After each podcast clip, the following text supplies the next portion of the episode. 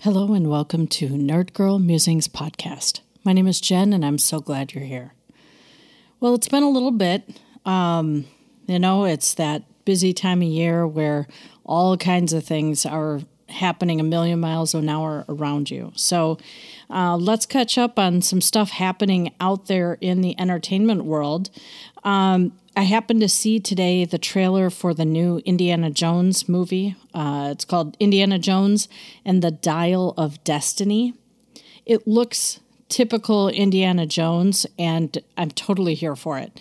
I have said before, I'm a child of the 70s and 80s, and so Indiana Jones, Goonies, Neverending Story, um, those are my jam. And I absolutely love Indiana Jones. Uh, looks like it's coming out next June on the 30th. And Harrison Ford has said that this series ends with him.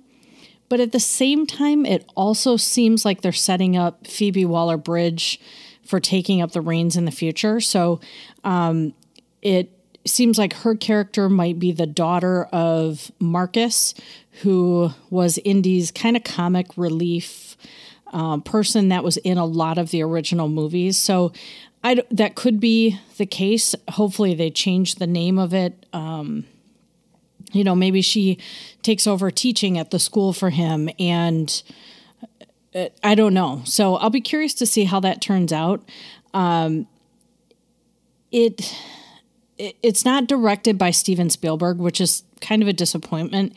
But considering his last attempt at an Indiana Jones movie, which was the um, uh, Kingdom Skull King. Uh, what the heck was it?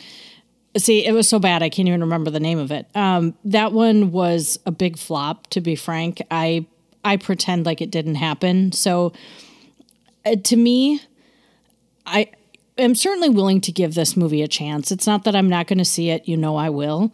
Um, Disney has also said that they are going to have more indie movies in the future. And I'm just a little worried with what they've done with like MCU, what they're doing with Star Wars, that it's going to become something we don't recognize anymore. And Indiana Jones is Harrison Ford, point blank. The guy is also 80. So, my dad, who's only a few years older than him, I could not imagine him doing something to this scale. Now, I'm sure he's had trainers working with him for a long time. I'm sure some of the effects are minimal and that it's not as physically demanding as it used to be, but you know, I I don't know. The guy can't keep doing these movies. Um, I've heard him say this is his last. So, I guess we'll just have to sit by and wait and see. Uh, but speaking of Disney, they recently released Willow, the series. And the first few episodes are out. Um, it, I grew up with uh, the original Willow movie, uh, Warwick Davis, and having uh, Jolie Whitley as Joanne Whalley. Not I don't even know who Jolie Whitley is. Uh, Joanne Whalley. They're reprising their roles, and the two of them. So I watched this movie Willow so many times as a kid, so many times. It was one of the few movies that were out there that showed a female that was strong. She could fight. She was just amazingly tough.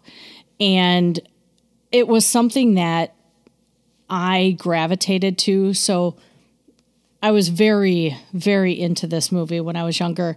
It had some great comic relief with um, the uh, brownies. And in fact, I was just watching it the other day, and there's a great little scene where he falls into this tub and he comes out and he's like, beer, and dives back in. So that to me will be the standard. So far, I've watched a part of the first episode, and although I do like some of the characters, uh, don't get me wrong here, I, I do like them. I feel like everything is placating to those of us that grew up in that generation that are maybe born in middle to late 70s, early 80s, have kids or grandkids that are of appropriate age to be watching these movies. It's enough nostalgia for me to get super excited about it, but it's also kid level in a way that the original Willow wasn't. And if you watch it now as an adult, it was quite a dark movie with dark themes and they didn't they didn't shy away from some of that. You know, if you look at Neverending Story, look at Goonies, uh, these movies were not campy. They were they were sometimes dark and serious and nowadays it's so touchy feely, campy, kiddish. Um, and maybe that's the way that they want it. it again, it's Disney, so um, it's set 20 years after the movie. Which, if that's really all it's set after, Sorsha, who is now the queen, did not age well as far as that goes. Now I know she. Uh, the actor portraying Sorsha. So again, this is um, Joanne Whalley she has had a, a, difficult road. She hasn't been in a ton of material. Um, you know, she had a difficult marriage to work around and raise her kids and do other things. And so I don't think she's been involved in too much. And she she has aged differently than her character has aged. Now, that being said, I also prefer to see someone age versus all plastic. And I'm looking at you, Madonna. There, I said it. Um, I want people to look the age that they are, not this horrible thing of getting plastic surgery and stuff to your face so you look like a 20 year old when you're 65, 70. It just, it's not realistic. Um, but anyway, sorry for the tangent there. Um, so it's set 20 years after the movie. The the show itself feels pretty epic. So it has that almost Lord of the Rings type of landscape and the um, the music is grand and of course we have a group of people similar to a fellowship and it's a group of kids and adults um, I do like the character Kit, and I'll, I'll reserve judgment on the remainder of the show. I have to give it a fair shake. It's only been a little bit into the first season. Um, as of right now, the nostalgia is high, cheesiness factor is also high. Um, but I forgot to mention with the new Indiana Jones, this will be John Williams' final film before retiring. That to me is almost as big as this could be Indiana Jones' swan song here. Uh, I, as you all know, absolutely love a good soundtrack. I love the music that is in the movie. And when I listen to the music, when it's a really well done soundtrack, I can hear the movie. I can see the movie in my mind's eye. Um, and John Williams is definitely the greatest um, he has set the bar by which everyone else aspires. So that's a big deal. And um, regardless of how I feel about the movie, the soundtrack will be a part of what I take away from it, I'm sure. And last but not least, uh, we've got the new season of The Crown that has released. I have loved this show since the beginning. To see someone like Imelda Staunton uh, re- taking the role of the queen is amazing. Um, I do have to say there was one scene where she was playing with the queen's corgis and she laughed, and all I thought of was, "Oh my God, it's Professor Umbridge." So, you know, can't help it. I'm sure that's just her laugh, uh, which is great, but it just made me chuckle. And the hard part about this season of The Crown is this is the the period of time, the decade that I remember. I remember these headlines. I remember these stories growing up. Um, I remember where I was in college when my friend called me to tell me about Princess Diana. So these are the the moments that impact how I viewed the royal family and and what I looked at that family to be. Um, that being said, this has not been my favorite season. It's it's a well done show as it always is. Uh, it's just not that catching, to be honest. I think everybody wants to see how they're going to portray um, Prince Charles and Princess Diana. Um, the actors that they have, spot on. Um, I saw a great TikTok, of course, where they were playing the video that um, the interview that Princess Diana gave with what is shown in The Crown. And that actress studied. She was spot on with the facial movements, the head tilt, the look, everything. It incredible. So I think that's being overshadowed by some of the the longer storylines that are just kind of dragging us by. So again, I'm not done with that one either. So I've got a lot of watching to do. In addition to all of the movies that have come out recently, Enola Holmes 2 is on my list. Um, there's also uh, God Forbid, which is on Hulu. She said, um, gosh, I'm trying to think if there was anything else. And of course, with the release of uh, Madly Deeply, I want to talk about that book and and my thoughts on Alan Rickman Diaries uh, because I have a lot, but I'm going to dedicate an entire episode for that. I think. So, without much ado, let's talk about the movie that I wanted to talk about today. Um, it's one that I watched in, oh gosh, when did I see it? For the first time, I think it was just last month. And that movie is called Prey. Um, you all know how much I love a movie with a strong female lead. And I know that that's getting to be a little cliche. Uh, they'll take a, a well known role and reboot it and then slap a woman in there in place of a male lead and call it something new and exciting. Um, this, very different. Very, very different. So, um, this movie actually has a 93% rating on Rotten Tomatoes. And having seen it now a couple of times, I really wish I would have gotten to see this movie in a theater full of the rich sounds and the soundtrack, of course. But just the way that you get immersed in a movie in a theater versus at home, it just cannot be duplicated without a lot of money. I, I know there are people that are able to duplicate that experience. Um, but, you know, this is one that, gosh, I wish I would have had that chance. But anyway, um, I found out about this movie when I was at work one day. I don't even know how it came up, but one of my coworkers started yelling, How could I not have seen this? That this is the type of movie that's right up my alley, and how could you have missed it? So here I am. This movie starts out um, we're we're sitting in some fields. It's a it's Comanche land in the northern Great Plains in September of 1719.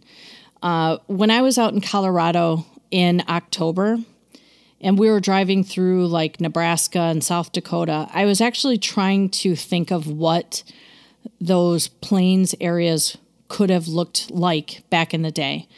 Uh, when you would see animals roaming, um, namely bison or um, it, antelope. You would see them in a way that we cannot see them today, where indigenous people were able to live on their land, where they could hunt and be free.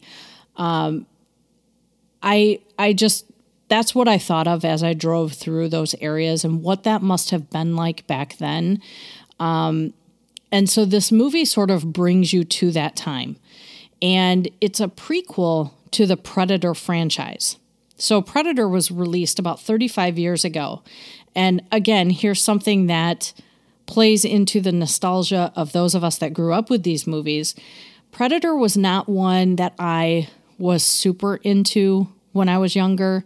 Um, I think 45 year old me would like that better than child me. Um, but this movie was one of the best movies I have seen in quite a while. It was very well done.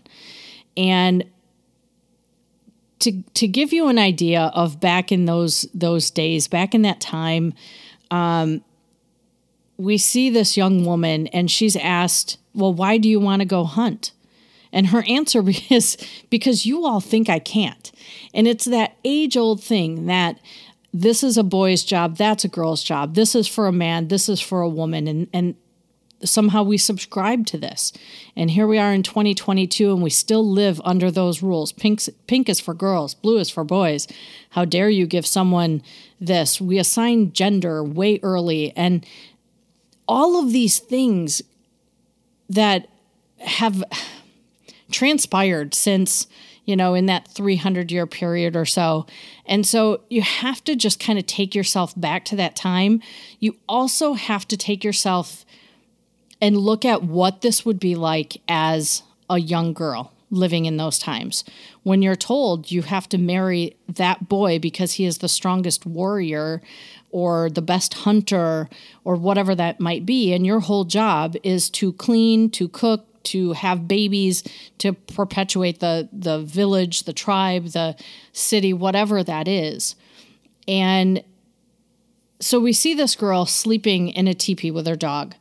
And I will admit, the absolute first thing I thought of when I saw the dog was, please don't hurt the dog. Please don't let anything happen to the dog. Um, thankfully, uh, there is i will just tell you now there's nothing that happens to this dog. He makes it out of the movie fine. Um, but thankful to another coworker who clued me into a website. It call, it's called does the doggy die? Does the dog die.com and it will tell you for that among a bunch of other type of triggering events or um, different subjects that if something bothers you so much so again, we'll go back to the dog. If if a dog dies, I don't want to watch your movie. I don't want to watch your show. End of the story. It might be the best ever, but if you hurt that animal, I'm out. And sometimes it's hard that I care more about the animal than I do the person that I'm supposed to care about. But um, so if there's something that is difficult, so another example for me would be if they have subject matter around adoption. That is something that is very, I hate to say the word triggering because I think that's used for too many things these days, but it it bothers me in a very different way than other types of subjects. So I am able to go to this website, find out what I want to find out about this without getting spoilers, without anything like that, and know if this is a movie that I can devote my time to and watch it. So, anyway, let's go back to the girl sleeping with her dog. Um, she walks out and sighs, and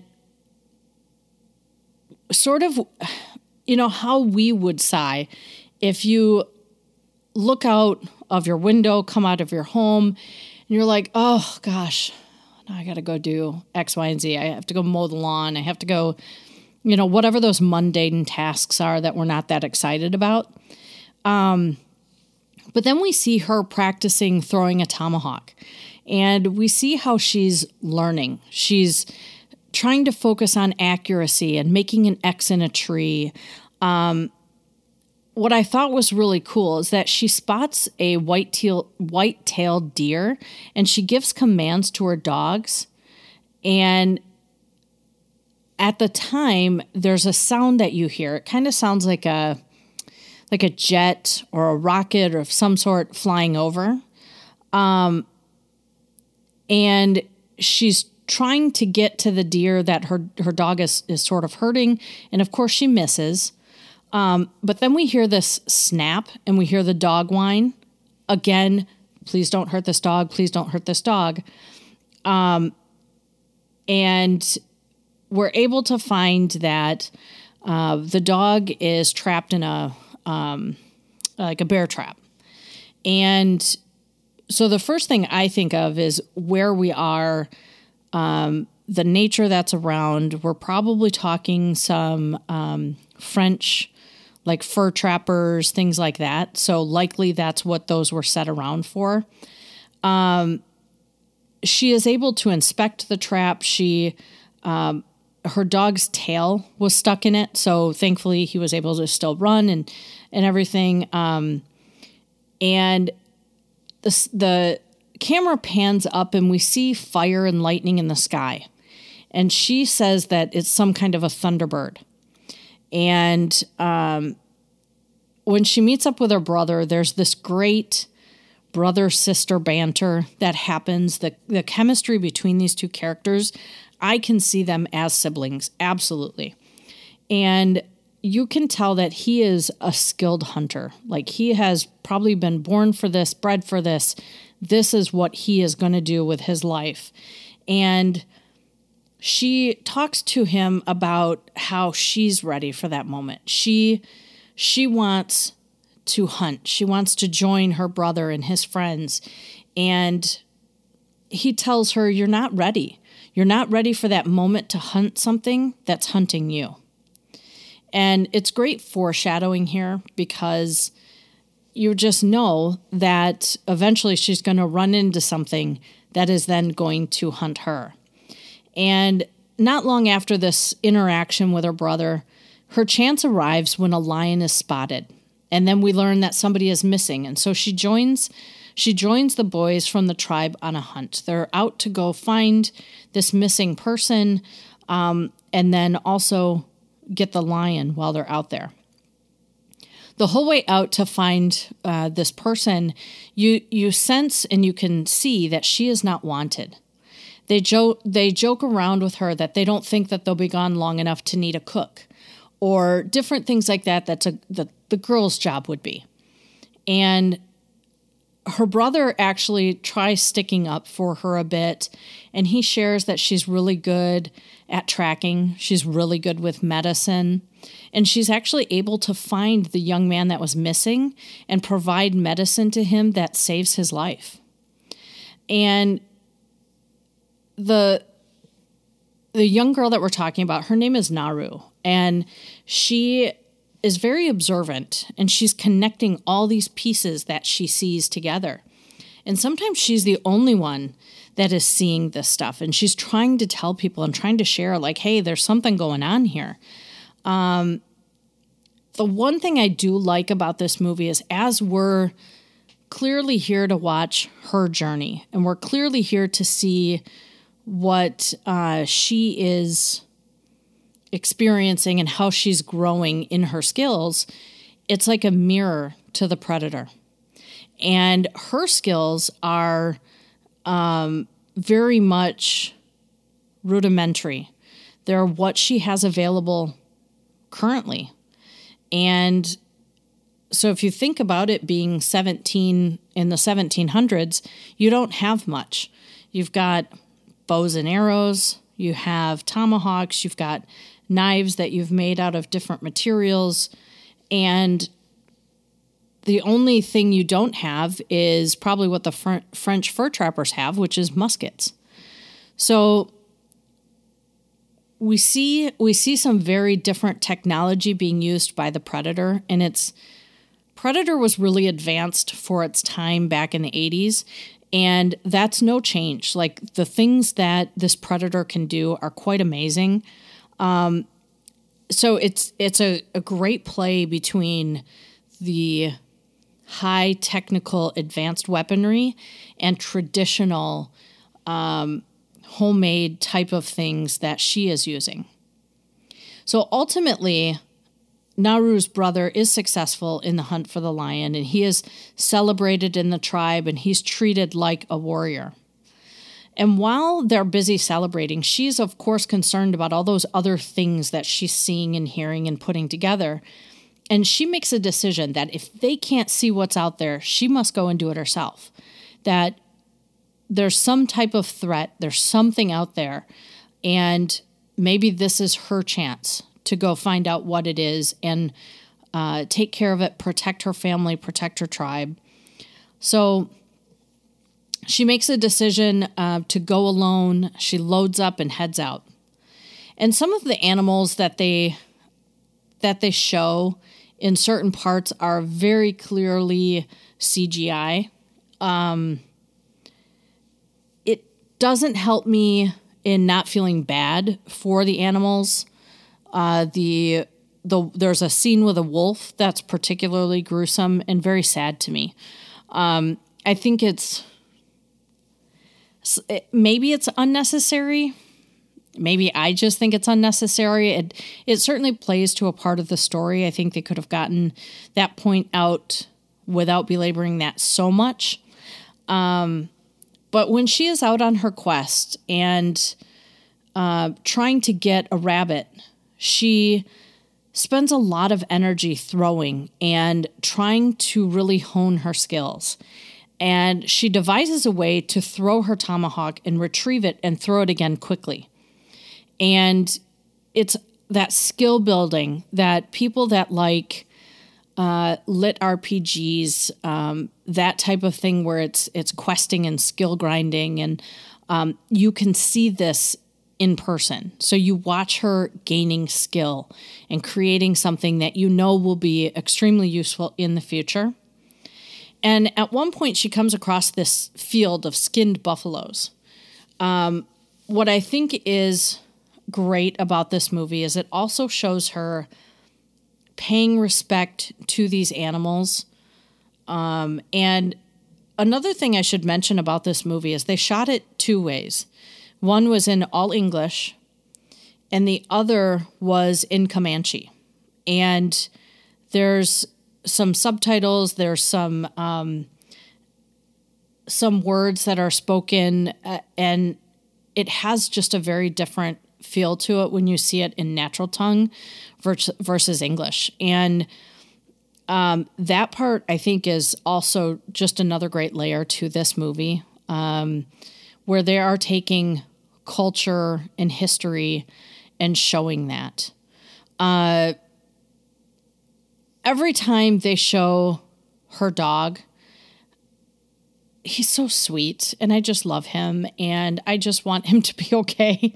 Um, but there's a there's this really powerful scene as she's as she's moving through these fields and um, she's kind of up on a on a cliffside and she's watching a bear and all of a sudden you see the wind blow her hair in a direction that is blowing the wind towards the bear instead of her being downwind.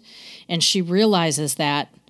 And her dog takes off to lead the bear in another direction away from her. And again, yes, I was saying, please don't hurt the dog. Please don't hurt the dog.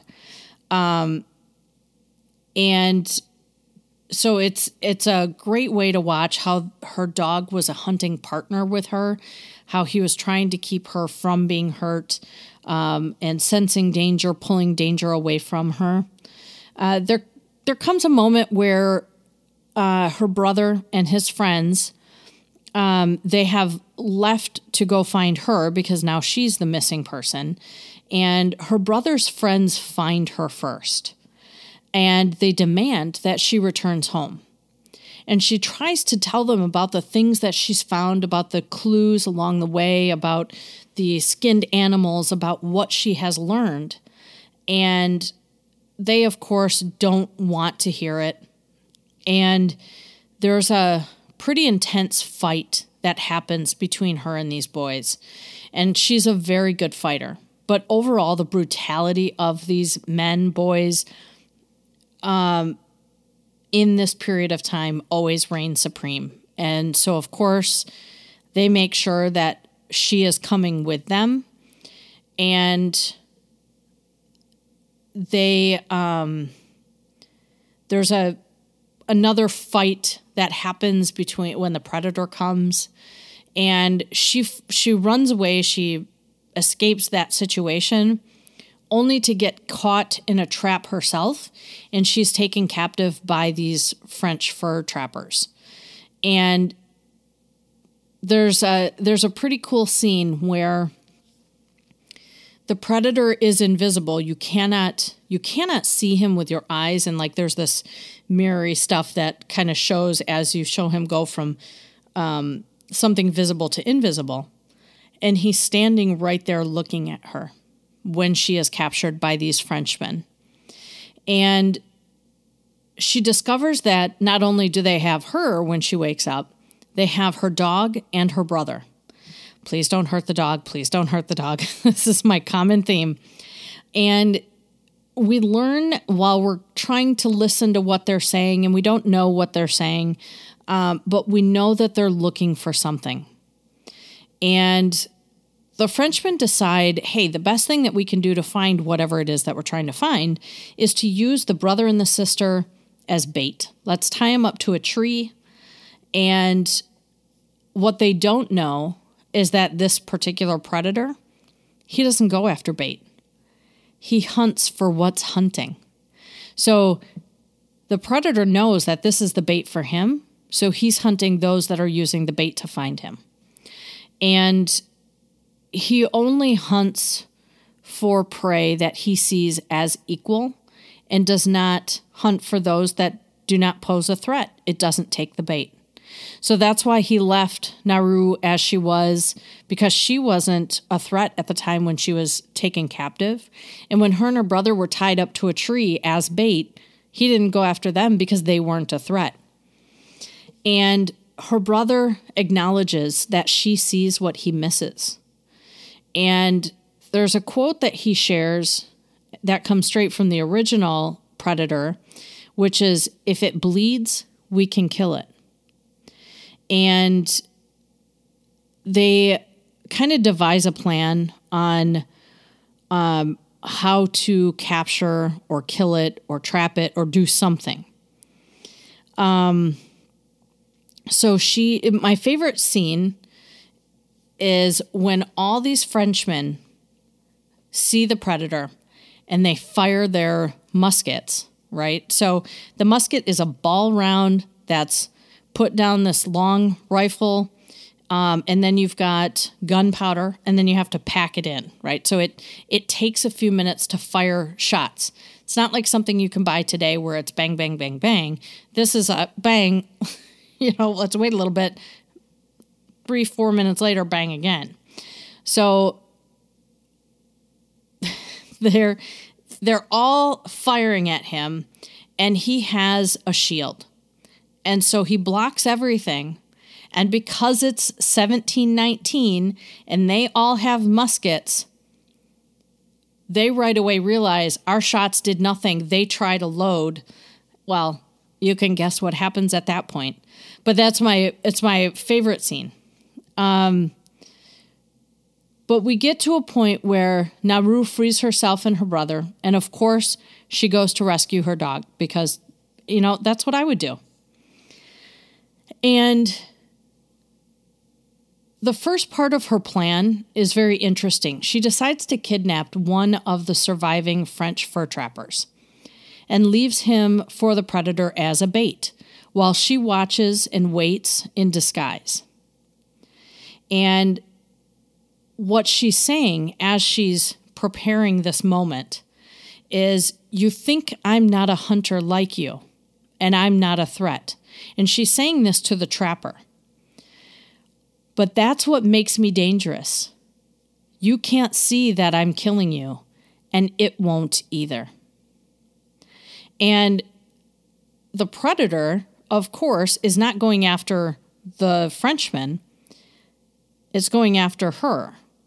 And when um, when all of this kind of happens, the Frenchman turns around and becomes the aggressor. So then the predator right away switches and brutally kills this Frenchman. And she begins to then engage and fight with the predator. And it's quite a good fight. Um, the things that she does, the way that she uses, she's able to like tear off his helmet and use some of her own techniques. Um, she has a, a moment where she brings the predator into a marshland because it's kind of like every other movie when you get to that point that the you know the good guy has to take the bad guy somewhere where now they have the upper hand so she brings him to this marshland and the way she has set it up is when uh, when the predator starts to sink and he starts to shoot at Naru, she has placed his helmet in a certain spot, which then makes it really fire it right back at himself. So her mission is accomplished, and she returns to her tribe with his disembodied head as a trophy, and then she gets praise for her efforts. Um, and you know, it's one of those things that it they kind of pan to some of the young girls that are watching her like she watched her brother, and you can see things are starting to change. So that won't be the last female warrior that is in that tribe in the future. Um, she so you know the the cool thing is that we see the technology pieces being so different. The language is so different. And it's I think something where young girls can watch this and be like, I could be tough like that. I can be smart like that. It doesn't involve flashy weapons or um, these acrobatic martial arts. You know, that stuff didn't exist back then. And there's a there's one final scene in the movie that um, it actually comes before she leads the predator to the marshland, and you know what's going to happen because it's her and her brother, and he's been helping and trying to wear down the predator, and they're fighting it, but they're just not gaining the upper hand. And it's an incredible fight scene. Um, and her brother knows and says, This is as far as he goes because he is the threat. And so it's a it's a very emotional scene when you're watching it. Um, and I think that's what sort of changes her from the young girl that wanted to be the warrior to the one that understands what can happen or the sacrifices you make to make sure that your people are safe. And um, when she's able to come home, she tells her tribal leaders what she knows and how they need to move to more protected grounds. And I wish that they would have sent sent uh, they would have spent more time showing us how she got the predator where she did in the end and how that all played out because it is really good. And there were a number of traps that were set up for the predator. But how did she learn that? Where when did she put it together? Um, is it something she just knew? Did she learn from her brother? Did she learn from an uncle? You know, where did this knowledge come from?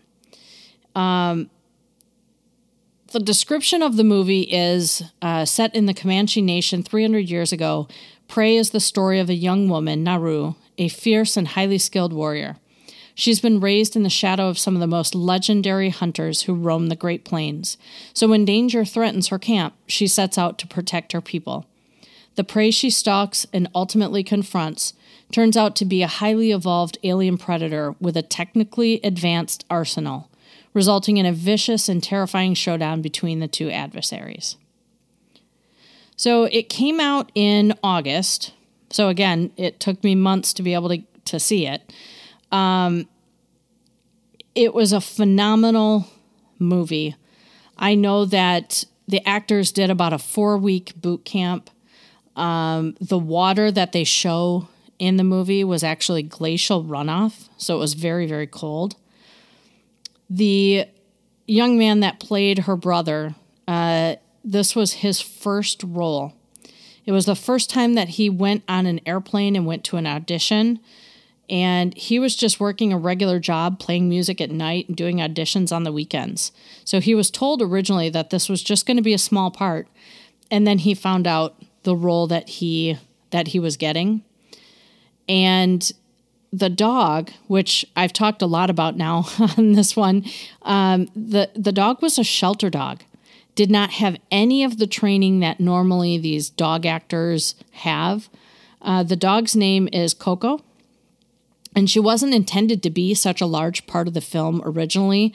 Um, she was rescued by her family specifically for this project and um, she was originally meant to have just a small role, but her popularity among the test audiences encouraged the director to include more of her in the film. And apparently, it wasn't always easy shooting with a dog that hasn't had training and doesn't really know where to go and how to you know, how to do what you need it to do. Um, but the other fun thing about this movie too is that the the trapper scene or the trapper fight was a one shot sequence and it's called a cowboy shot because the stunt double and the actor roll in and out of the scene. So as the camera moves, you see one and then it's replaced by the other and they just keep going over that um, they just do it in a way where it's seamless. So it looks like we're having this very large fight when it's just these two actors that are bouncing back and forth. Um, it was just a well done movie, and I highly recommend it. It's not scary like you would think a, an alien predator movie would be. So this is not your um, alien movie. Uh, this is just a well done, suspenseful look at what life may have been like in the 1700s if an alien predator landed in your field. That's it. So I have talked more than long enough today. This has been the longest one I've had for a while. So um, I want to go ahead and make sure that I get this out there. So thank you for joining me and take care and be well.